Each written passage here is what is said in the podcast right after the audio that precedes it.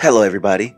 This is Faheem Jackson, and this is episode 45 of In the Know, my daily short form podcast show, which is aimed at putting people in the know. A show where I cover a variety of topics using my experiences and viewpoints in life to put people in the know. What is the know? It's the understanding that seems to be hard for people to grasp, which can make their lives a lot simpler. The following is today's intro speech. And an introduction speech is regarding allowing children to fail. Growing up, my mother put me and my sisters in positions to fail at very young ages. We were about six or seven years old when she placed us in schools where the other students were much smarter. You are now forced to stand and deliver or be left behind. She even encouraged me to play sports. This is all based on winning and losing if you want to move forward with success. And coming back each year is a testament to how strong you are as an athlete. So, what age should we truly start allowing children to fail? And what does allowing them to fail look like? Because as a parent in school, you're also supposed to help avoid failure as well. So, it can be a bit of a trick basket. Why not allowing a kid to fail is a bad idea. What age? When a child is as young as seven years old, you should already be putting them in positions to lose.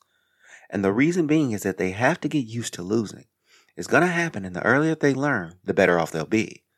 It's something you cannot escape. And the parent knows this best. I mean, come on, adults. How do you live in the real world? You should be able to articulate this better than the schools, even. But for some reason, parents feel by coddling their children, they're protecting them. So the longer they wait, the harder it is for the kid to understand this concept of failure. How should schools deal? With schools, it's easy. That means they should have to be willing to give bad grades.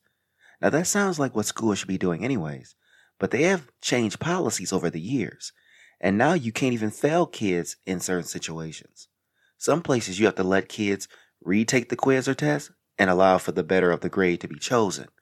And when this type of rationale, no wonder education is losing value.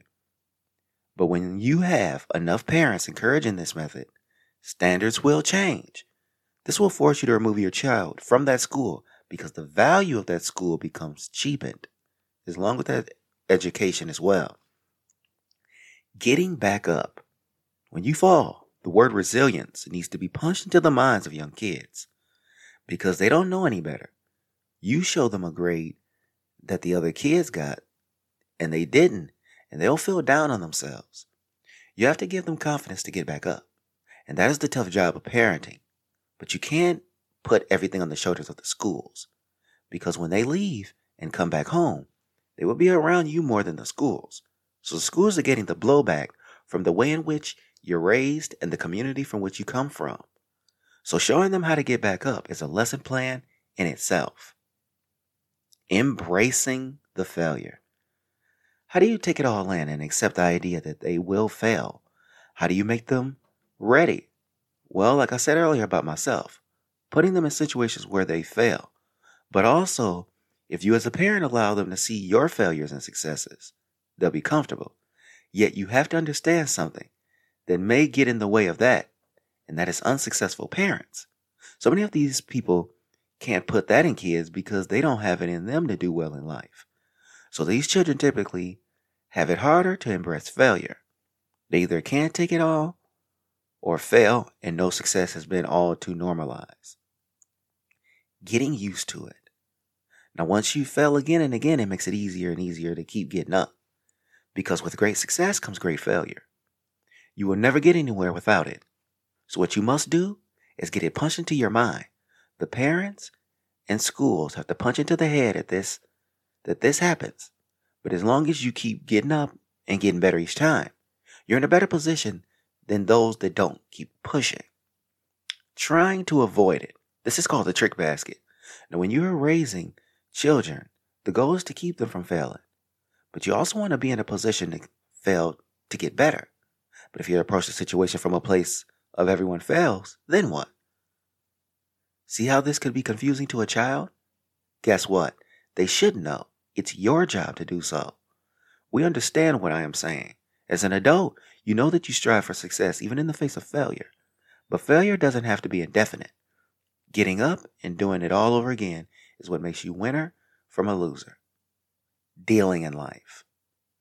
In life, you have to be willing to fail and fail big in order to succeed big. But for those that take small risks, you get small returns.